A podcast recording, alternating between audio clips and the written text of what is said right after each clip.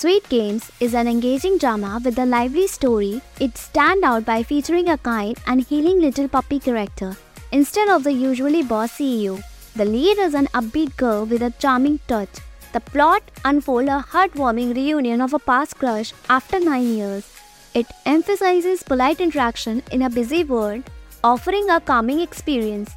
In his debut leading role in his home country, Win Win shines in Sweet Games.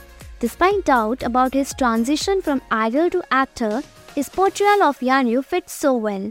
His natural acting skill bring a youthful, playful essence to the character. From his college crush days to his proud and sometimes jealous neighbor persona, he convincingly captures those traits.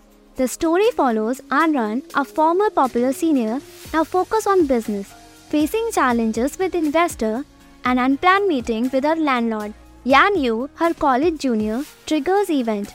Unbeknownst to her, he's successful voice actor and her future partner. Sparking old feelings, Sweet Games skillfully blends a heartwarming reunion with refreshing character, making it a truly enjoyable watch.